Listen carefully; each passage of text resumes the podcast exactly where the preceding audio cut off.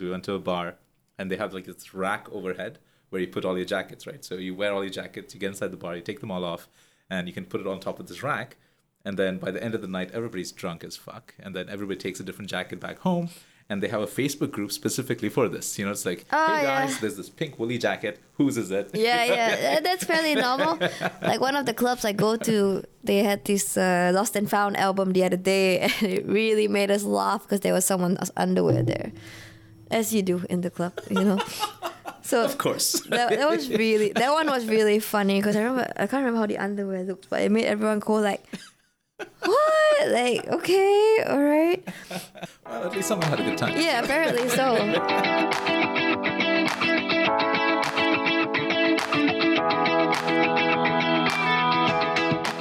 Hi everyone, Rindo here, and welcome to Living It Up in Lion City. The following episode is a conversation I had with a good friend of mine who is a Singaporean living in Estonia. We had a catch up way back in February, right at the cusp of the COVID crisis going global. It seems like a lifetime ago. Enjoy the episode, folks.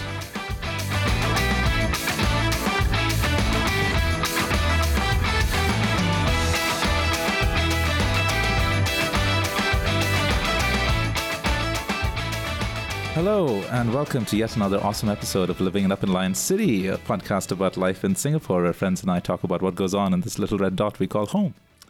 With me here is a good friend of mine who I recorded a podcast episode with all the way last year, but because my audio sucked, I couldn't use that footage. But, um, you know, she is here with me once again.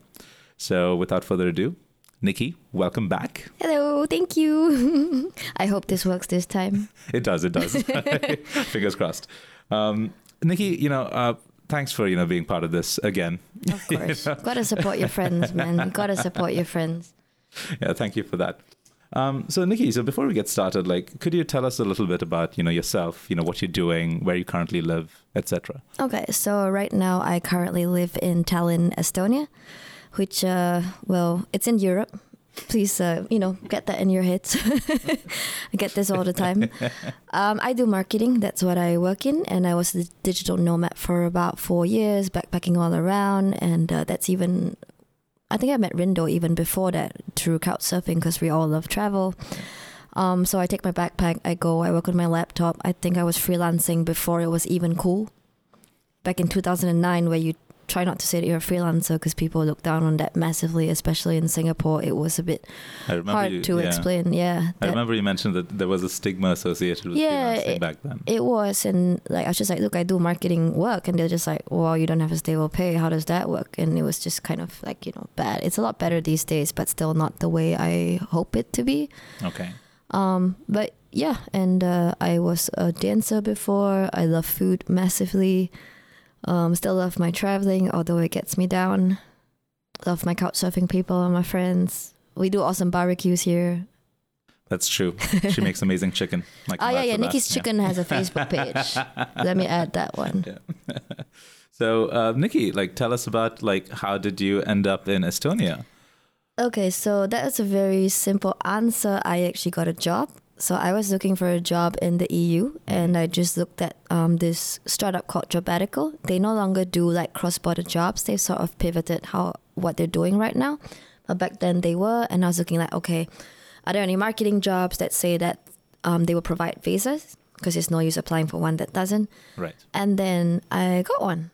So that was quite interesting. And uh, it was a job in Estonia. And I was like, oh, okay. Um, cool. It's in the EU. All right, let's go. And the job was doing marketing for Latitude 59, which is the main tech and startup conference in Estonia. So I did their marketing in 2018. It was a four month contract job, which I thought was great because I wasn't sure, like, oh my goodness, am I going to pack my whole entire life there? All of a sudden, you know, after backpacking and stuff, it's a bit hard but I thought four months is a good like period to have a little taste of it, and then uh, I really liked it. So I applied for another job there, and then that's the one I've been with for a year and a half now. Awesome. Yep. Awesome. Um, how has your experience been in Estonia so far? Um, very interesting actually. The startup scene itself is nothing like I've ever seen before. I mean, whenever I backpack around, I like to go to meetups and just you know just have a look at what's going on. But Estonia really shocked me. Um, Skype was created by two Estonians, and that's something Wow, that not okay. a lot of people know. Didn't know that. Two yeah. guys decided that we want to change the world and we're going to do something about it. Wow. Yeah. okay. I mean, unfortunately, Microsoft bought Skype and God knows where they are now, which I'm a bit upset about. But uh, even that shocked me to find out that Skype started in Estonia. And also, um, I think Estonia has about four unicorns right now. And unicorns are like startups that have, like, I think almost a billion euros in funding. So, in Estonia only has 1.4 million people. So, Right. per capita, they literally have the most unicorns per capita.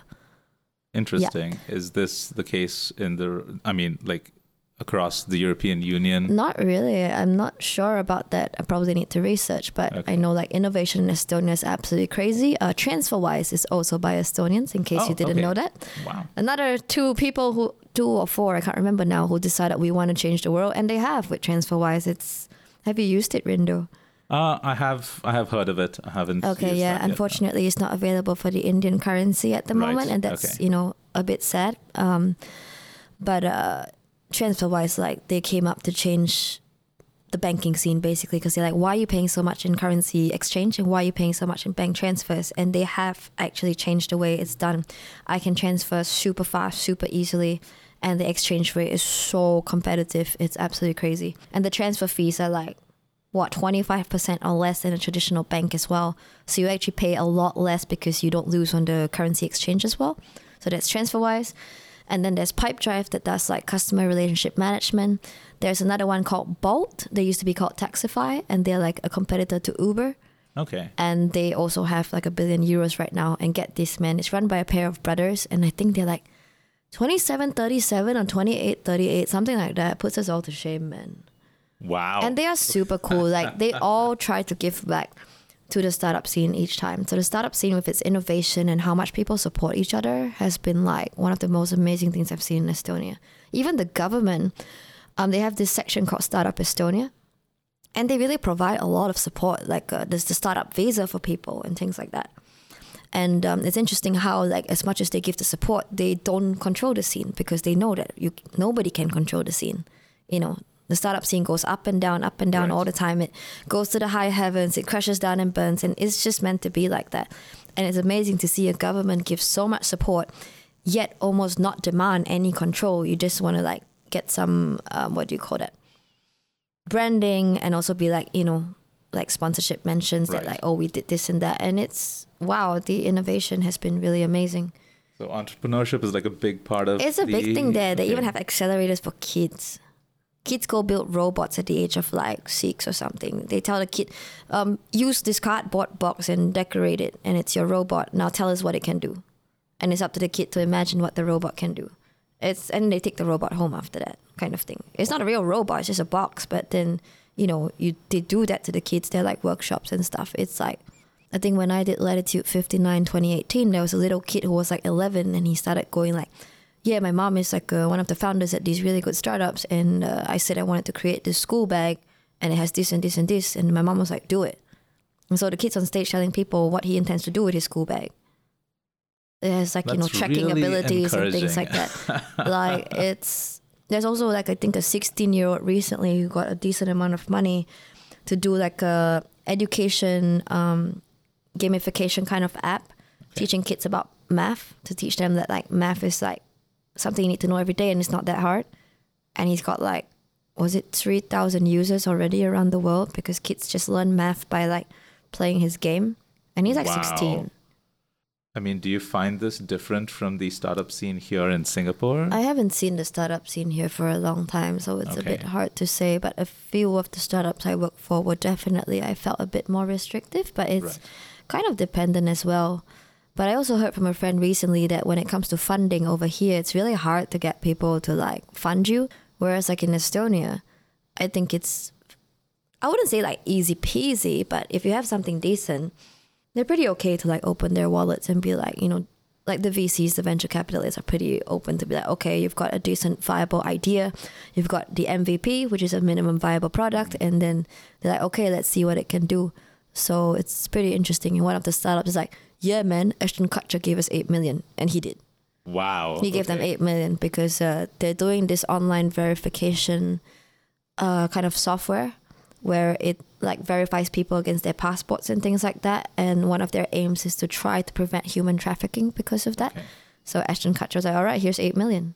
Right. So it's not just about like um, you know stuff related to tech. There's also a lot of like social and entrepreneurship, I guess. there's a little bit around. I haven't seen too much, but they try to like branch out. There's like education, online verification. It's all like technology based, but it's not just tech stuff. It's like Right. they go out and you know do different things. Yeah. So, like, I did talk to someone who was an ex-entrepreneur, um, you know, and I do chat with them regularly. And one of the things that he said was that over here, in order to get funding, um, like, so he used to have a startup in Spain and then here in Singapore, and then he was like, in Spain, I mean, to put it crudely, he said that you know. VC funding is a lot easier to get because Yeah. uh, they're they're willing to put out money for a good or promising idea. Yep. Whereas here in Singapore, there's a tendency to look at ROI and Yes, you yes. know like how long it would take to you know get that return, so to speak. So I don't know, like do you That's feel what that my. F- I'm not. I don't really know the side of VC funding here, but I met a guy the other day who really told me he was like VC funding here is crazy, and that's exactly what your contact said as well. That he told me he's like you can't just have an idea that over here they'll even ask you, do you have any customers yet? I'm like, you barely have an MVP. This person is probably doing this on the side even. And they go like, oh, your CEO is not fully invested in this. I'm like, how can he be if he's got no money? He has to eat, right? he's got rent to pay, you know? so um, I heard about that and I was like, oh, okay. And then he said that he wants to go to Estonia to see what he can try because the same thing, Right. they would be more willing to open their wallets in that sense. But I mean, you still have to prove something proper. Of course, I mean if it's a good idea, sure. But yeah, you and you have gotta have a proper plan first, and yeah. things like that. But I heard that over here, just having that even doesn't really work for you very well, which was a bit shocking for me. Oh well, I mean, it is early days. I think there's been a lot of you know government initiatives and initiatives from like private parties, you know, to just Yeah, but it- but still as well, like it's I don't know, uh, it it's a bit of a time, tough course, scene. Yeah. I feel like you know, I think Estonia is probably well ahead of the curve in that respect. yeah, I mean they do get funding fairly easily there, but that's also because they make sure that they have something proper. Of course. Yeah. Of course. So, um, you know, the startup and tech scene aside, like, tell us a bit about your life in Estonia. You know, like living there. You know, the social scene there. Honest to goodness, um, very honestly, I make less than half of what I would in Singapore, even after the euro to Singapore dollar conversion. And I feel that my quality of life is like a hundred times better over there. Like I Wow, wish I could show you my apartment. I have a 47 square meter apartment that is five minutes outside the old town. I have a very nice fireplace. I've got everything I want in the apartment. You know, Fireplaces are still a thing. Wow. yeah, yeah, yeah. I got some wood from my friend the other day for free, so thank God for that. And I have a sauna because my landlord is Finnish, so I have a sauna in my bathroom. Uh, but everything's a good size. Even my mom was like, she came to visit me and she saw my apartment because they've seen videos, but they haven't seen the place. And she was like, "Whoa, so this is how you live?" I'm like, "Yep, this is how I live." Um, yeah, Asian food is not the best over there, I must say. But uh, in June 2019, there was a Thai shop that opened, and I'm best friends with the owner, or like the, the chef. So Right. it's really cool. I get my sort of Asian fix from there. Um, yeah, social life. I mean, you know, I go out to the clubs, I hang out at the bars. Just that most of us will stay away from the old town because that's where all the tourists go, and the bars there just play top 40s kind of music, and we're just like so over that which is fair. Which is yeah, fair. um, yeah. There, there's like some really cool areas. You just have to know where to go. And uh, I've brought like foreigners there, and they're like, "What? This is so cool!" And yeah, wow. you know, you get to know the city. You get to know the people. People do say that Estonians can be a little like closed off and cold and stuff. Um, I guess it does happen like that, but for most of the people I've met, they've been really nice to me. I remember you said something the last time where it was like, you know, um, like as a stranger in strange land, you do have to put yourself out there, you know. So it's like Yes, you do. you can't just go to some place and then expect to make friends No, and then whinge course. about it because you know you don't Exactly. Like you have to make what it is right. for yourself. You know, no one's gonna come knock on your door and be like, Yep. "Hey, you want to be friends?" I mean, you did a similar thing when you came here as Yeah, well. absolutely. It's not easy at first, and it's tiring as hell to do it. But, But- that's that's what you have to do. You have know? to do, Yeah. and you have to find your scene. Like uh, there was a chick that told me like, "Oh, Estonia is just so boring," you know, and I don't party. And I'm like, you don't have to party. There's like hiking groups, table tennis, um, badminton, beach volleyball because we have this indoor place with sand because we don't have no sun, no nothing, right? Right. Of you know, people people go and they play beach tennis indoors, you know. So I'm like, have you put yourself out there to find something? You know, whereas for me, like I like my techno music. I found my crew, and they keep introducing me to more people, and it's just gone on like that. And then I just go like, oh, anybody wants like real Asian food or something? They're like, oh yeah, absolutely. I'm like, well, I'm gonna make some. You guys want to come? And so they come, and then I introduce them to the food, and they're really happy. And then, you know, it goes on like that. And so I'm curious, like, so if you were to give advice to someone moving to Estonia for the Mm-hmm. first time, like, you know, I mean, let, let's face it, you know, you are quite the extrovert, so it wouldn't be too much of an issue for you to find your crew, it so to speak. It took me a while as Oh, well though okay. like when i first got there took me about three months or so before like i was like okay i'm not just hanging out with work people and i really found like what i was wanting in terms of a social life right. so it does take time because the weather affects people there as well and i moved in like winter so nobody really wants to be going out at that time everybody just wants to stay at home including yourself so i remember on valentine's day you remember our friend christina Yep. yep. Okay, so on Valentine's Day, her husband was traveling somewhere. So she and I actually got on Skype and had a drink together. Okay. You know- All right. And that's kind of like you have to do things like that. If you need some support, you know, you gotta get it from your friends and be like, guys, I need help. So I told her like it's Valentine's Day. I'm kind of like really lonely. And she's like, oh yeah, I'm not doing anything either. Let's just um, it's 9 p.m. your time, 8 p.m. my time because we're one hour ahead. And she's like, well, let's grab out the beer and uh, have a drink online so we're not so lonely, both of us. I'm like, okay, that's cool. Wow. So we had a Valentine's Day beer together, and that was really nice. I didn't realize that people don't go out during winter. I mean, Not really like it's just more of like people are people change when it's summer. okay. Yeah. I, Yeah. Can, I can imagine. So what advice would I give to someone? I would be like you need to look for what it is that you kind of want. For example, if you're into art, then look for the art, look for the artists, look for the people who are into art.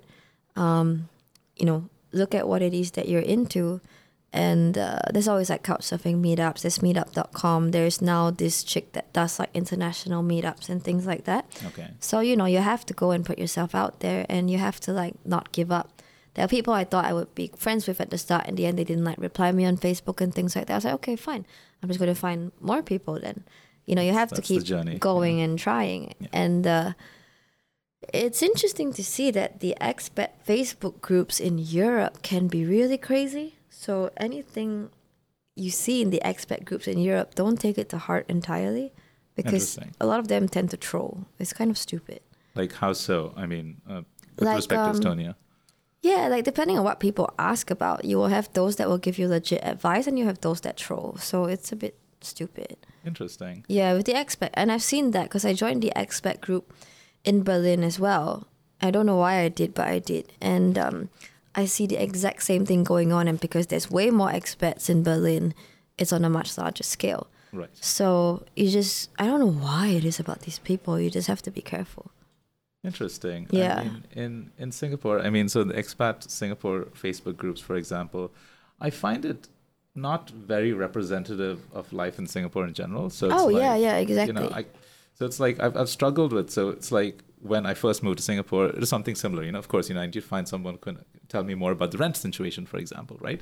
So the expat Facebook groups tend to work the best. But then, like, the more I hang around with that group, the more I realize how little they actually know about Mm-hmm. Singapore. You know, so that's when I started branching out, and then I'm like, I'm all the better for it. Yeah, Right? I Was mean, that something similar for you? in Tallinn, I, it really depends on the person. You know, Right. you'll get like a couple of good replies and a couple of bad replies, and you just got to seed them out and know. Right. But just like from the initial look, don't take everything you see to heart because some of them are just like they have nothing better to do. Interesting. Yeah, but it's not just Tallinn; it happens in the Berlin group as well. That's why I was like, "What's up with these expat groups, man? They all crazy or what?" Like, Facebook comments are going to be Facebook comments. Like, what do you I know, right? Keyboard warriors, all these people. Jesus. yeah but uh, but that aside like uh, I, I know like you know following you on facebook I, I know that you know you took to life in estonia, estonia quite famously so um, you know what has been your experience so far in the last two years Well, it's kind of funny. Like uh, if I go to the startup scene, then they'll all be. If you mention Singapore, then they'll be like, "Oh yeah, this chick." So it's it's Like, funny. are you like the only Singaporean there? no, of course not. I know of another guy. I've just never met him. But uh, I like to make this joke sometimes that like I'm not the first Singaporean in Estonia, but I think I might be the most famous one.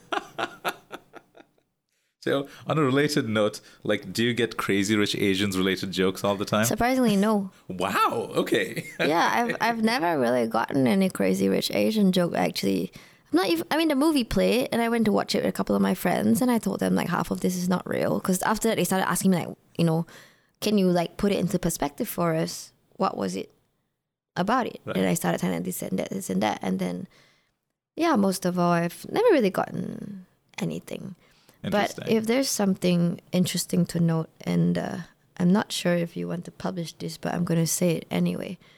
I've come to learn that Estonia and Europe can be quite racist. okay. Um, and it's uh, not to, I've gotten a few things towards me, not anything majorly bad, because I've come to the point where I'm like, you can say what you want. I'm just not going to waste any energy being mad at you because there's no use in doing that. I'm not going to change your mind. Right. But when you see things happen to other people, it's quite sad. Like, I think, uh, I really can't remember exactly now. Um, but there have been a couple of racist attacks against, like, I think the guy was from Pakistan. I'm really not sure. Okay. But um, he had like someone verbally abusing him, and he took a video of that. And there were a couple of things going around, and so yeah, it's a bit hard when you hear about such things. Of course, of course. Um, that said, is it is it racism or is it xenophobia in general? Because I do understand that xenophobia is kind of on the rise in most European countries. I think my- I'm not sure entirely what it is either, but like the neo-Nazi party in Estonia did get into power. Wow. Okay. Wow. Yeah, Right. it's because well, that one is a bit of a funny one. Like they didn't get enough seats in parliament, but the prime minister of Estonia wanted to keep his position, so he made a deal with the devil, which is the neo-Nazi party, just to keep his seat. He didn't want to go do a coalition with the party that won because it meant that the female leader of that party would become prime minister, and he wanted to hold on to his power. So for doing that, he's kind of done quite a bit of damage to the country. But at least you know that this is what's going on, and that's why all the more it's kind of done stuff. It's it's a bit crazy. Gosh. Um, Nikki, like, is there any risk to your personal safety? For me, I'm okay. It's just that right now, going back, I'm afraid that they might think I'm Chinese. oh fuck yeah, that's I mean, that's a fact, man, to be honest, because I know what Estonia is like. And I know that when I speak English, they'll know that I'm definitely far from being a Chinese because of my level of English. But I am afraid that I'm preparing myself, basically. right. Hopefully, I don't get spat on or anything because I'll probably punch that person. But uh, Fuck. I mean, I, I mean, Estonia is is a tough one, and I just hope I'm preparing myself to be honest. But I'm in a city, so it might not be that bad. But like, I really don't know how people are going to react when I get back. So, like, do you feel do you find that you know Tallinn is a lot more, let's say, um, liberal versus Yeah, I think the cities, the cities are a bit more liberal. I feel, Okay. but it also depends because Tallinn is like the major airport, so you do get, you know, they might not say anything. They'll just kind of like tolerate you, but they're not multicultural like Singapore, so it's a bit different like that. Interesting. Yeah, so it really depends on the person and the family and stuff like that. So. Um, yeah, I just hope that nothing's going to happen when I get back, or maybe I'll just quarantine myself or something. I don't know. Shit. Yeah, no, I mean the recent events like of the last couple of days has just been terrible. Like the kind of I racist know. bullshit online is I know. ridiculous. And that's why, like, I'm a bit scared because the virus went to Finland, and Finland's right above us as well. So I'm now like, are they gonna look at me like I'm Chinese? And I'm just praying and hoping that it'll be okay. It's gonna be a bit hard. Yeah, you know, fingers crossed it should be okay. I mean, maybe this is not the right time to tell you this, but apparently a bunch of Singaporean tourists were denied entry to a bunch of places in Australia. Oh yeah, yeah, I know. I saw that. Yeah, I read like- about all of that as well. And so I'm like, fuck, it has begun. You know. yeah, so I mean, What do you yeah, it, what can you do, right? That's why I'm just kind of like, should I just not go out for a while? I don't know, man. It's a tough one. It's a tough one. Is this something that uh, you know your other friends not from Estonia feel too? That one I don't know because Okay. they haven't really said anything. But uh, Yeah, we'll we'll see what happens and hope for the best. I mean, I hope that they can be better. Yeah, I mean, right now it's paranoia that's just ruling the roost. So it's. Yeah. I'm just hoping that the next couple of weeks, you know, things simmer down. And Oh yeah, me too, me too, absolutely. Yeah, ridiculous what's happening right now. tell me about it. So, yeah. Um, you know, on on the brighter side of things, um, have you been, you know, having a good time living in Estonia? you Yeah, know, finding yeah. crowd. Um, what do you generally like about living in Estonia that you don't find in Singapore? Um, I like, I like the quality of life I have there. I mean, I get a decent pay. I'm not. Sh- I'm pretty sure it's quite decent what I get over there. So I live really well there. The city is really small, so you get everywhere like really fast. So I'm struggling a bit with Singapore.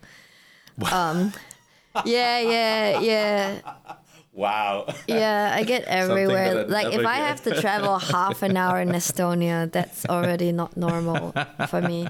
And also um, public transport, because I'm registered as a resident of Tallinn. Mm-hmm. I get free public transport in Tallinn, and over here I have to pay, so it's a bit of a bitch.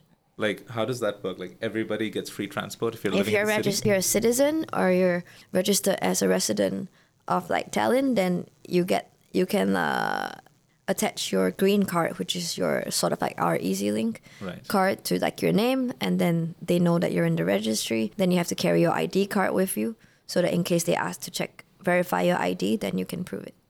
Wow, that's amazing. So yeah, free public transport. We don't have any MRTs. We have trams and buses, and we do have a train as well. But yeah, it's pretty cool.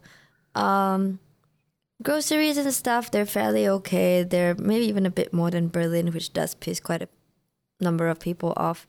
The airport is nothing like Singapore, obviously. that's a, that's a hard a- bar to yeah. top, to be honest. I know, right? we, ha- we have a small airport, so we're a bit limited in flights. And for someone like me who travels around a ton, that took quite some getting used to to be like, all right, I'm kind of stuck. But I have a very beautiful airport, though. I was very surprised at how cute and pretty it was. But number of flights and where it goes is like, oh my god, like you need to figure something out.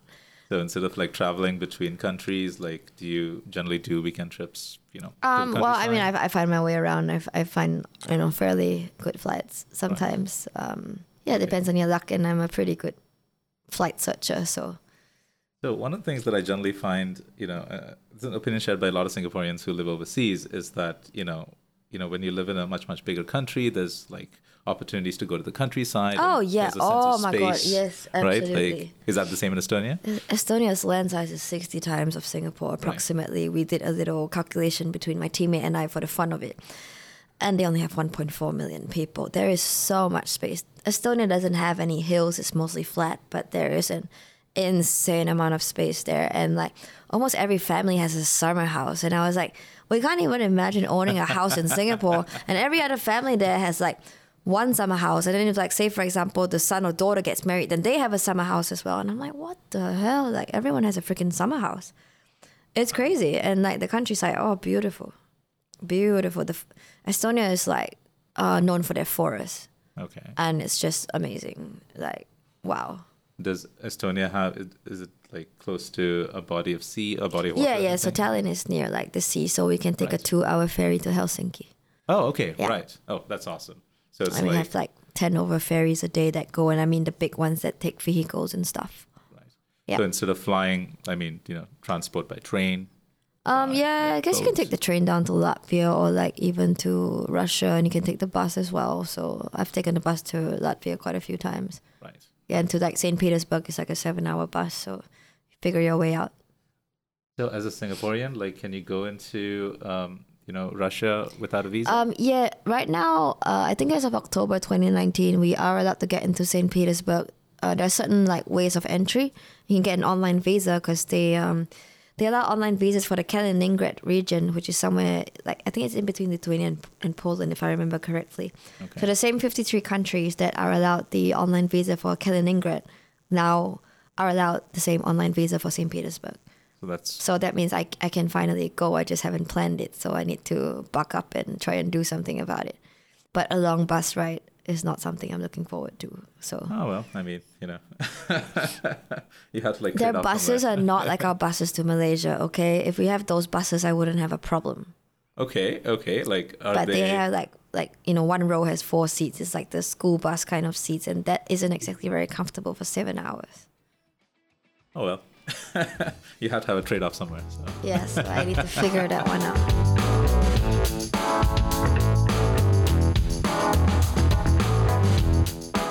Hello, hope you're enjoying the episode so far. Before we continue, I wanted to talk about another Singapore based podcast which I really love. It's called SG Explained, and it's a fantastic podcast for understanding the various social, cultural, and political institutions of Singapore. If you're new to Singapore, or if you're keen to learn more about the country, SG Explained is the podcast you need to listen to. This is not a paid ad. I'm plugging this because I just love the podcast. Let's hear it straight from one of the hosts, Rovik himself.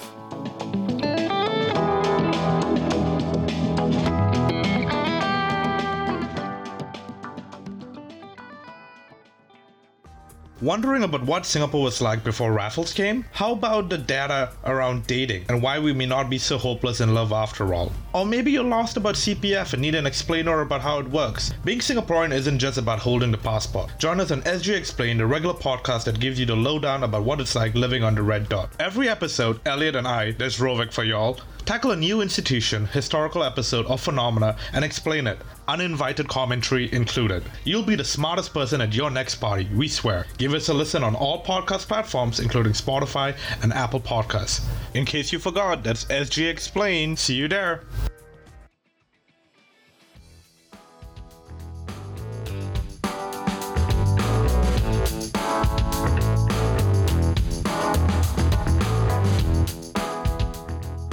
Alrighty, so that was SG Explained, available on all podcast platforms. If you haven't given it a listen, check it out now, and hopefully you'll enjoy it as much as I do.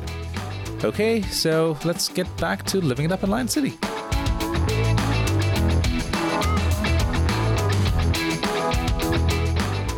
You need to know what is sort of native or something that they eat so often, whereby it's a very affordable cost. So you need to. Each place has their own. So, for example, in Estonia, they really love sour cream, potatoes, dill, and pork. Okay. So I can get like different cuts of pork for like really decent prices. Right. You just have to know. The names are a bit funny, obviously, because they're in Estonian, but when you look at it, you kind of roughly know what you're buying. Or I get my friend to go, like, please translate this for me. Um, so you need to know kind of like what goes on in there. And like, yeah, I mean, if pork is cheaper there and I eat pork, then it's cool, you know? Right. So you need to kind of search like what is sort of more local to them. So, how has your um, food, like dining and cooking experience been as compared to Singapore? Well, actually, to be honest, I used to cook a lot when I was a teenager as well because I realized that if I were to cook, it was cheaper than the hawker center. Okay, all right. Yeah, I used to budget really well, so I knew like what I was doing back then. So cooking has been something I've done for a very we long suck time. at budgeting Yeah, I'm very good at budgeting how to cook decent food for really cheap as well. So I um, find that groceries turn out to be a lot more expensive than dining out.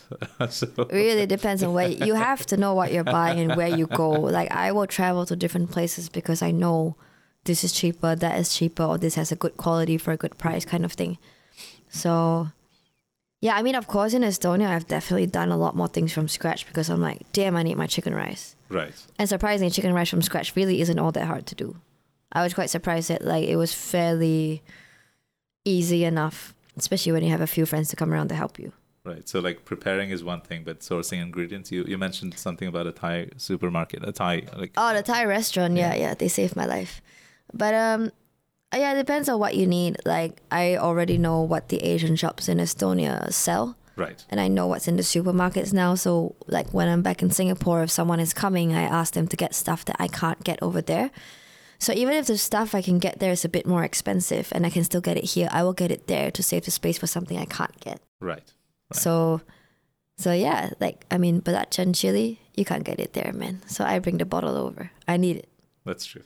So yeah, you have you have to know, and you have you know you have to know what you're doing and where to get things from, and what you're buying, and what is okay there, and what is not so okay there, and things like that. So that said, what is Estonian food like?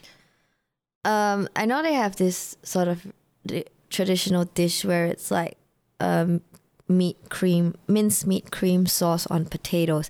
I actually haven't tried it because even the look of it for me is just like I didn't grow up with dairy stuff Mhm. a lot, so a full-on cream sauce like this just feels a bit too much Yeah, for no, I- I me personally. Um, yeah, I had lots of meat and potatoes. I've had that, and they have a lot of influence from Russia and Germany because these were countries that conquered them before. Right. So sauerkraut is actually part of their Christmas meal. Okay. And they know how to make some really damn good sauerkraut. And what I was surprised is in Estonia, some of them put pork in their sauerkraut, and I haven't seen that in Germany. So that's been quite nice, actually. Little meat in your, you know, sour cabbage and stuff. Interesting. Um, and then yeah, they have quite a bit of influence from Russia. So pelmeni, which is the little Russian dumplings, you can get them like a whole frozen bag for like 150 or something. You just boil them up, and it's really uh, easy to eat and stuff. Um, yeah, they have Yeah. black bread. I, it's a bit heavy, but quite nice at times. Like what's what's black bread like? I think it's made of rye, okay. and uh, yeah, it's really good. There's this one uh, really good bakery called uh, Muhu Pagarid, which is Muhu is one of the islands, and Pagarid is like bakery, and they make amazing black bread. I just had to bring two loaves for an Estonian chick who lives here, and she was pretty much kissing me after that. She was like, "Thank you for my for my Muhu bread." I was like, "Don't worry." She worry." probably had like tears were in her eyes. You know. Oh yeah, and I heard that they've. I gave her two loaves, which is quite a decent size, and I heard that she and her boyfriend, who's Singaporean, but they finished it like really fast. That's what she told me. So when you're living in another place, you have this um, you have this nostalgia for a food, you know, from where you Yeah. come from. So is is that one of the reasons why you know you started cooking a lot more in Estonia? Uh, yeah. Also because you know the Asian food scene there just almost doesn't cut it, or is more expensive than if I were to cook it myself. And I like specific tastes, so cooking it is like I get the taste and I save money. So it Right. kind of a win-win situation for me. About the Asian cuisine, like is it a specific Asian cuisine? I don't know, man. It's just stuff that like I know how to make that I like. Right. That is sort of I don't know mixed Asian or something that mommy makes or something. And Uh, I mean, like the Yeah. Mm. Asian cuisine that's available in Estonia. Like, is that a specific Well, there's, like, kind? there's okay amount of Japanese food actually, Right. and there's a little bit of Korean, and there's quite some Chinese. But Chinese is not Singapore Chinese, so Right. a lot of people tend to be like, "Oh, it's Chinese food. You should like it." I'm like, "No, Singapore Chinese food is quite different, guys." There's a little bit of Thai food going around. That's why when this shop opened, I was just like, "You guys are the best." Like they make Thai spicy. So when I go there now, somehow the chef will always find out that I'm ordering.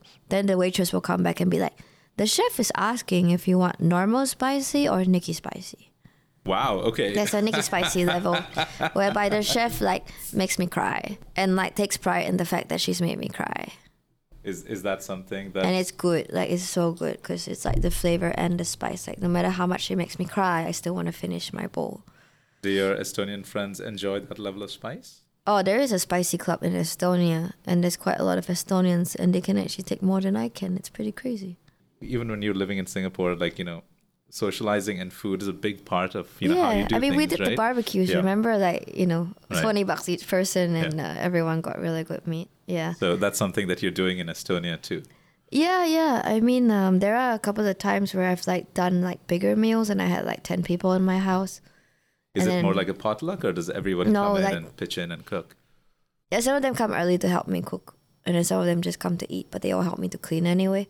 Um, yeah, I just go like like this one time I made like this gigantic ass pot of Singapore curry. And I was like, guys, y'all wanna come? They're like, hell yeah, because they always like you know. They might not be very willing to try things like local Estonians, and I don't blame them because even for me, going there I was like, "What is meat jelly?" I can't eat meat jelly. They like it there What is meat jelly? like jelly with meat. I'm not kidding. In a container and it's sold in the supermarket. Like gelatin and meat together? yeah, yeah, like jelly. I, I can't do that. I'm. I told them guys, I'm really sorry. I can't. I can't bring myself to do that. Kind of intrigued now. Yeah, yeah. No, my my jelly has to be sweet, not savory. I can't. I just can't. But like uh, when I tell them, like they all like surprisingly they all want to try some form of Asian food, and when there's someone that they know and they trust you, then they're like, okay, bring it on. And um, I mean, of course, I know where the limit is, and I've had some of them go like, "We really want to try the real stuff." I'm like, "Okay, fine, you So I, one of my friends, I gave them teochew porridge, which is like a plain rice porridge, and we have all these condiments and stuff. So I gave him full on. I gave him the fermented shrimp omelette. I gave him the fermented bean beancurd, pickled lettuce, um, salted eggs. I gave him the the whole shebang, and after that, he was like, "Actually, I really enjoyed that." So they kind of like some of them who are more daring, they like bring it on, and then the others, I just make things they know like chicken or fish. And I'm like, okay, you should try it. It tastes like this and that. And they're like, okay, we trust you. We're gonna eat it. And they go like, oh my god, and then they finish the whole thing. You have become the window to Singaporean cuisine in Estonia. Yeah, I think a decent amount of Asian food. I have introduced quite a number of people to it. I've even done like vegan stuff and things like that, and they're like, "What? Like this is really cool." And because I try to explain like this is what it is to them, this is how I made it. You know, I'm not forcing you to try it, but if you want to try just a spoon, it's right here. Yep. So they're yeah, most of them are really open. Like anytime I have extra lunch at work, there's always someone who's like, "Yeah, give it to me. Um, thanks for the free lunch." Well, that's awesome. And I think like as a foreigner, because you know, I asked you before about you know advice to, you know, someone who is moving to a new country for the first time. What I generally tell people is about you know like if you have, um, you know, do something with friends or with people that you know around food. It's it's actually like a really great social experience and allows you to bond better. With Oh people. yeah, yeah. Because I mean, know? like when we do chicken rice, I'll just be like, guys, because some of my friends have come a few times for chicken rice. Now I'm like, you all know that the chicken involves a one-hour waiting period where I don't want to sit by myself, and they're like, no, no, no, we're coming, we're coming. with a bottle of wine and you know. yeah, yeah, exactly, right. Like you know, that's what they do. So they'll be like, all right, here we are, and then I'll, I'll be like. Okay, I need to chop this, so this is what you have to do with the chicken. And they're like, okay, all right. And then they actually like do like the dipping of the chicken in the hot water because you need to stretch out the chicken skin and stuff. We follow this recipe, so they all kind of know like it looks a bit weird when you're like holding the chicken by the legs and dipping it in and out, but like you, you kind of have to do that. That, that's that's part of the friendship bonding experience. Yeah, yeah, yeah. like they all they all like it. Like it's pretty fun. And sometimes I'll just be like, guys, there isn't anything extra to see. It's just stir frying, but I need your help to come chop the veggies, and they'll all come and chop the veggies. Oh, when we do hot pot, I love hot pots, but oh my goodness, the prep work is crazy. So much chopping is absolutely insane. I'm like, guys, you want it? You all come and chop. And all the chopping boards and plates will come out, and like everybody has to chop something, and Right. stuff like that. So yeah. So Nikki, like one of the things that I've noticed, at least in the, the time that I've been living here in Singapore, is that you know, um, you know, I enjoy eating and stuff, and I enjoy like you know socializing around it. Um, so you know, I tend to go to like you know potlucks and stuff where Yeah. we bring food together. Whereas what I've noticed about you know when I talk to friends who live elsewhere, it's all about cooking together. Like, do you feel that? Oh, there's a mix. There's a mix. Like when I went to my friend's place for Christmas, she told me that everyone who comes brings a dish. Right. So when Derek, our friend, came to visit me, I told Derek, I was like, Derek, we're going to Christmas and we have to bring a dish. So we made like curry fried chicken, which they were like, "Whoa, this is amazing!" And so we were so happy that they loved it. Um, so yeah, it really depends. Like the previous Christmas, I did the appetizer, like I did a hot and sour soup, and then my friend did the main course with the pork and sauerkraut. So it, it really depends. Okay. Yeah, okay. yeah. Like there are times where like we'll bring our food, and there are times where like someone cooks and we go help them, kind of thing. So it's a mix. I mean, you go to barbecues and everyone brings their food. You know, everyone brings meat, salads, and stuff, and then you take turns on the grill and things like that. So yeah, it's a whole mix.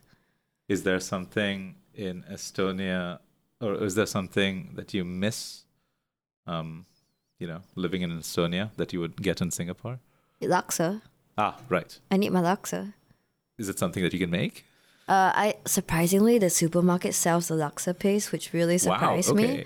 But then obviously I don't get my cockles or my bean curd or my fish cake. So I do it with like some random noodles and cucumber and uh, chicken and eggs and stuff like that. It's sort of like a Well- Estonian version of Singapore laksa because it's the best that I can do. So, but at least I get the soup, which is That, that is that is part of the food yeah, yeah, it's part of the whole thing. and- Yeah, and so you like know, that. it is what it is. I mean, I miss being able to just like go downstairs and go across the street and be like, oh my god, I got my three dollars chicken rice kind of thing. You know, I don't get that anymore. Is uh, dining out something that a lot of Estonians and you know you live in I mean, you can do it fairly easily, and I like you know, I know a few places like there's my Thai place, and there's this other place called 160 that sells like really good smoked meats and stuff. I love it over there. You just have to know where to go.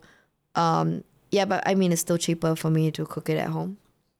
So, what would you consider a difference? Like, what's the difference between you cooking in Singapore versus you cooking in, in Estonia?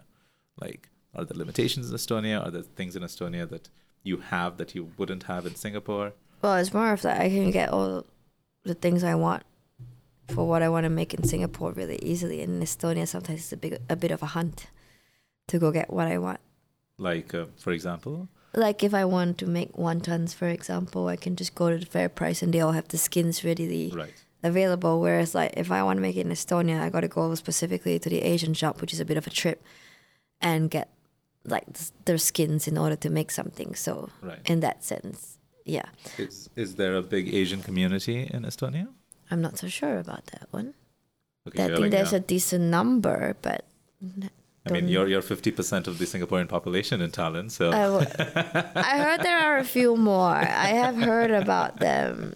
I haven't met them, but yes, I have heard there are a few more. So uh, I was reading this uh, some, uh, from some some place that, um, as it turns out, there's about like 250,000 Singaporeans living overseas all across the world. That's not exactly a lot. Yeah, and uh, most of them actually live in Malaysia and Australia. So uh, the number of people living in uh, EU in general would be less than 5,000, as it turns out. Really? yeah, Okay, that explains why they're you're like, like a super minority. so curious about me all the time. It's very funny. Like when I'm there and they'll ask me like where I'm from, and I say Singapore, and they're like, "What are you doing here?" Then, then when I I'm back in Singapore, they're like, "Where are you again?" I say Estonia. What are you doing there? Apparently, there's something about this shock that isn't ending anytime soon. So what are the perceptions of um, that pe- Estonian people have about Singapore? I think they see Singapore at a pretty high level. To be honest, like yeah, Singapore has a certain status Yeah. amongst them, which Yeah. is quite interesting to see. Was this pre Crazy Rich Asians or post Crazy Rich Asians? Both. Okay, okay. Yeah, but I don't even think like Crazy Rich Asians did much to really change. Maybe it gave them a bit more of an impression, but like Right. if you ask around the startup scene, they all knew. Okay. Yeah, they're just like, what? Like, what are you doing here? Then like, why would you come here and leave Singapore? Well, I Yeah. mean, here we could see a huge difference. Like, you know, there, there are these walking tours now. They're called Crazy Rich Asians walking tours. Oh, I've heard about that stuff. Oh my Like, god. Uh, last year, some of my colleagues from the US came down and we were going around, and my colleague was like, yo, you know, my wife wants all of the pictures from all of the locations that were shown in Crazy Rich Asians. Can you take me there? And I was like, oh, okay, all right. Yeah, you know, let's, so let's, let's, let's go to CÉ LA VI. Yeah, Yeah. sure. I mean, I know it's one of those things. So I always tell them like, okay, if you come here, then there's the Wednesday night ladies' night. This is what you have to do because it's a legit money saving move, and I'm all about saving money. So you know things like that. And I also always send people to my favorite Peranakan shop in Maxwell. Which one is that? It's called Popo and Nana's. Is that a shop or a stall? Yeah, it's a stall in Maxwell? Yeah. Okay, right. Yeah, because I went there on Friday and the auntie was like, Hey, your friends have been coming around here. I was like, Auntie, I know. I send them here every single time because I know that you would feed them and take care of them. And Peranakan cuisine is so different from a lot of the other Singapore food that most people wouldn't even come across at all. So part of introducing that, of course, is to bring Auntie some business, but also to show them that like there's more than what you Yeah. think there is here. I always get texts going like, "Oh my god, I have no idea what I just ate, but it was just freaking amazing." I'm like, "Told you so." Yeah. Like I think there's a there's a very prevalent assumption that you know Singaporean cuisine is just chicken rice or laksa and stuff Yeah, like and that. chili crab and all of that Yeah, stuff. I'm like, there's too, so right? much more. Yeah, like, have like you huge spectrum. actually gone to try the proper Malay nasi padang and things like that? Like, we, friend of mine and I brought some to our Russian girlfriend's place yesterday, and I'm. I think that might have been the first time she ever tried it, but she was like, "Bring it on!" And oh, she was eating the snails right out of the shell. Yeah, and I think that's something that people need to do, right? I think my favorite part about traveling is also about eating. Absolutely. I love when people like just take me somewhere. I'm like, I can sit on a little chair by the side street as long as you give me stuff. Like when I was in Romania, they were like, oh, we're going to take you to this place to eat mici, which are these mincemeat, uh, grilled mincemeat sausages, and it's freaking amazing. And they're like, oh, the place is kind of run down. We hope you don't mind. I'm like, nah, man, that's take me there. and then I went there, and it was like proper wooden like benches and tables and stuff. And I was like, "You guys call this rundown?" They're like, "Yeah." And I'm like, "You guys have not seen Asia's version of rundown, man." Like we sit in the back alley on little chairs and eat our Vietnamese food, but we love it because it's just real. So it was quite cute that they were like, "Oh, you know, this is a bit rundown." I'm like, "No, it's not. This is like luxury already. You have a proper bench and table, you know." Does this mean that in Estonia there isn't much of a street food culture? Not much actually. We get like some uh, outdoor fairs and stuff during the spring and summer, and there are like food trucks. Right. And there's this one permanent food truck in Telliskivi, which is sort of the hipster district, and that's about as much like sort of street food that we have. Okay. Yeah, we don't even have that many kebab places or anything like that. So 24 hour food is a bit of a problem. Whoa. Yeah. Wait, so what happens after like, you know, five o'clock in the morning when Good you stumble out of a bar? Good luck to you. There ain't no food around. Oh no. There are a couple of 24 hour supermarkets, but I also have this thing that my kitchen has, or my fridge has to be, I wouldn't say massively stocked to a decent amount that like anytime I want food, I can get it. So yeah. Right. So it's like you stumble out of a bar, you manage to get back home, and then you just had to like cook something up. Yeah, Indomie. Oh, right, of course, yes, the good old faithful. I always make sure that you have um, a, a carton of eggs in your fridge because that goes with your Indomie very well. You know, crack the eggs, that kind of thing. I fed Indomie to my drunk friends and they're like, girl, what magic is this? I'm like, the magic is called Indomie, yo. it is magical. It is. I magical, know, right? And also a funny, not funny, a very interesting fact about Estonia is that microwaves are not a huge thing there. Okay. Um, It microwaves are common in offices and co-working spaces, but not in households. So I do not have a microwave. For someone who has come from Singapore, not having a microwave, at first I was like, "Oh my goodness, this is going to take some getting used to." But surprisingly, if I've actually survived and been really good without the microwave. So this is like regular gas stove and. Yeah, yeah, I have. I have. Well, I mean, I have an electric hob, and then uh, I bring my lunch to work, and then I heat it up in the microwave at work. But in my place, even if I have like leftover rice, I just heat it up on the stove and stuff, and it really isn't that hard. So it's quite interesting that they're like at homes. Some some houses do, of course, but it's not like as common as cities in like Singapore to have microwaves. That's interesting because it's it's a ubiquitous part of the kitchen, in my opinion. but- Yeah, exactly, right? It's like I think in Singapore one of the top three things that you get for someone who moves in is like kettle, microwave, toaster. You know? Whereas like over there, it's like a kettle is the big thing. Of course, everyone needs the hot water, but then uh, the microwave part kind of shocked me. Even I was like, "What?" And then, like I said, I thought I had a problem, but no, it's actually been fairly okay. Sometimes it does annoy me because I'm just like, "Oh, I just want to put it there and not have to worry about the heat." You know, I'm just put three minutes and that's it. Go to the bathroom, come out, my food is done. But at other times, I'm just kind of like, oh, really? It's all It's not that bad, actually. like, you know, it's, yeah, so that's a fun fact that, like, microwaves really are not a huge thing there. In fact, they try not to use it. So for all the culture shocks, like that's the one that shocks you the most. I wouldn't say shocked me the most. Actually, I'm not even sure what shocked me the most, to be honest. Um, I they have crab sticks over there Okay, in the okay. supermarket, very readily available, and that was a bit like, you guys have crab sticks? You eat that here too? Oh, okay, that was something. You don't have dumpling skins, but crab sticks. yeah, yeah, you guys got crab sticks. All right, sweet ass. You know, like this is cool. Oh, and also seafood. I think that one was a bit. I wouldn't say culture shock. That was more of a foodie shock for me because we have the sea right there at Tallinn, but the, the seafood is just like not very good, and a lot of it's frozen from somewhere else. So Really? that was a bit of a shock for me. Yeah, I being near the sea, I did not expect that. Okay. So Yeah, so we get like okay seafood. I mean, I'm you know I don't have access to suppliers like the restaurants do, so it does get a little bit hard right. for seafood, especially when I love my prawns and fish, and I'm like, just want some fish curry, please. Wow. So like so in general, Estonian cuisine is mostly meat, potatoes, and Yeah, yeah, dairy. lots lots of um pork. I mean, of course, there's chicken, beef, lamb, but mostly pork. Right. And speaking of uh, Estonian cuisine, if there's one dish that you would recommend anyone to have if they visit Estonia, what would that be? I would say go have some muhu bread. That black bread is just epic, but you have to get it from Muhu Pagari, which is Muhu Bakery, because that's like the best one. Just go there, get half a loaf or a whole loaf, and just share it. It's really, really good. Another thing I also really recommend is what is called kohupiimakook, which translates to curd cake and pisses me off because curd cake just doesn't sound nice in English. It just doesn't. Like curd cake. I mean, seriously, if I were to come up to you and say, "Hey, you want some curd cake?" You'd be like, Uh, yeah. "Uh, yeah, not really." But in Estonian, it just sounds like kohupiimakook, which is like such a nice name. And so I had some friends uh, visit, and she was like, "I was like, guys, you need to go have kohupiimakook." And then I introduced her to that. And then she went to the supermarket and found it, and this is like some factory made version, okay? And she ate it, and she was like, "Girl." If someone were to make this for real, she's like, I would just probably die and go to heaven because she only had that basic one and she was like, this is so good.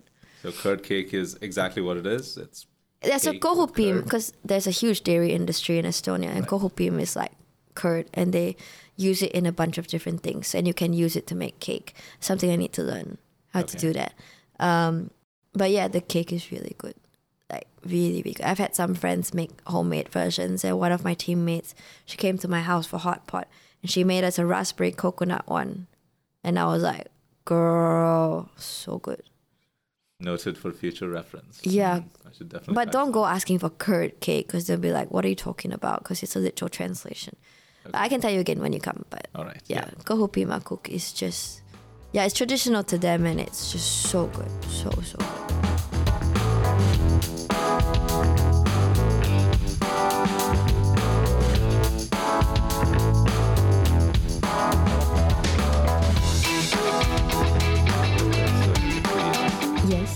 What do you miss the most about Singapore? the food. I mean, I love my family and friends, but they do come to visit. The food, man, the food does not come to visit. Does not happen. I always miss the food, and it's not just. Estonia. Like anytime I travel, I'm just like, oh my god, the food. Um, yeah, I think I, when I was in Frankfurt, like, I there was like a Malaysian restaurant, and I was just stuffing my face there. Um, I have noticed that Malaysian restaurants are quite popular in a lot of European cities. Yes, and they. I mean, they're very similar to you know they sell laksa, they sell chicken rice. I'm like, bring it on. Mhm. Right, right. Um, food aside, is there anything that you struggle with that you wouldn't generally deal with in Singapore, for example? Hmm. No, I can't really think of anything off the top of my head. Actually, maybe because I think I adapt to places fairly well. So for me, I wouldn't say that there's anything that really sticks out that like, oh, I can't like do it. Even when you talk about like work working styles, you know, you just kind of learn how to deal with that. So I, yeah, I, I don't think there's been anything overly massive. Like as, a, as an example, like the one thing that I miss most is uh, you know having my own set of wheels. Like when I was living Oh, in India, you know, just having a bike. So I used to ride a motorbike and Right. something as simple as waking up at three o'clock in the morning, feeling like I want to eat something. I just you know jump on my bike, go somewhere, eat something, and that that's something that I don't have in Singapore. So it's like when I go traveling, most of the time I try to rent a bike because it's Right, like that's something that I really want to do. Um, is there something similar that you have that you generally do in Singapore that you can't do um, there? 24 hour food places, man. Yep, it's always about the food. yeah, I- like like honest to goodness, I really can't think of anything that I do here that is massively different from how I do it somewhere else. Okay. You know, but I yeah, it's always about food for me, man. Come on, Rindo, you know that. You know, anything else you you adapt. That's true. That's I mean. I guess the weather. I wouldn't say it was a shock because you do your research and you know what you're in for. But when you're really there, it's like okay, it's like I, I think when it got to minus eighteen, feels like minus thirty. That definitely. wow. Okay. I wouldn't say it shocked me massively. More of just like, oh my god, I'm gonna have to find a way to survive. Um, because I already knew that this was highly possible. Right. So, but still, you can mentally prepare yourself as much. The physical code is another question altogether. But then when you're there, there's only two options: either you survive or you don't survive. You know, so you make yourself do it. I've heard this thing, I, I believe it is in Sweden or something, where it's like the colder it gets, the more you try to find activities to do with friends. You know, because the cold can get you down, or at least that's what yeah, I think it depends on the person that you try to find something. And a lot of the thing they try to tell you to do is like embrace the cold. So you try and go for like little walks and things like that. Go exploring like my friends and I went to see like this waterfall that was half frozen, which was really really cool. I mean, we couldn't stay out there for too long, like ten minutes, and you're running back into the car. But the point is, you did something in the cold together. It was a nice day. It wasn't like rainy or anything, so you know At you do things 18, like that. I would stay in the car. Like, I wouldn't even go out. Oh no, when I went to the waterfalls, it wasn't that bad. But like there was like one week where it was like minus eighteen, feels like minus thirty, and I was wearing like three pairs of pants and walking around like a ball of fluff because I had all these clothes around me. But you know, you do your research about this thing, so I wasn't. I mean, of course, it was a bit of a shock to my bones, but after that, you just have to survive. So mentally, I knew, but physically, it was just like, okay, I'm in it now. But I wouldn't say it was like a crazy shock because you know that this is That's- what you're in for. So That's true. I mean, I, you do get used to winter, but it's like I always struggle with the notion of if I want to go out, I have to wear like three layers of clothing. Oh yeah, You know, yeah. I I a would. bar, I, mean, it all off. yeah, that wasn't a shock. It was just more annoying. but I kind of got used to it now, so I'm just like, okay, whatever. You know, like it's just more annoying. It was. It's just like, oh my god. And then sometimes you realize you wear too many layers and you're legit sweating underneath, and you just like learn your lesson from that as well. So yeah, it's not like it hasn't been like a big shock. It's just been like learning points that you you know you learn how to adapt. There was this one thing. uh, This was many many years ago in Germany. Um, like we went to a bar, and they have like this rack overhead where you put all your jackets. Right. So you wear all your jackets. You get inside the bar. You take them all off, and you can put it on top of this rack. And then by the end of the night, everybody's drunk as fuck. And then everybody takes a different jacket back home. And they have a Facebook group specifically for this. You know, it's like, Oh, hey yeah. guys, there's this pink woolly jacket. Whose is it? Yeah, yeah, that's fairly normal. Like one of the clubs I go to, they had this uh, Lost and Found album the other day, and it really made us laugh because there was someone's underwear there, as you do in the club, you know. So Of course. that, that was really that one was really funny because I remember I can't remember how the underwear looked, but it made everyone go like, "What? Like okay, all right." well, at least someone had a good time. Yeah, apparently so. But yeah, I, I wouldn't say anything's been like a, a major shock or anything. Like, you know, I know they speak Estonian. I roughly knew about their personality. And uh, you just go by. Yeah.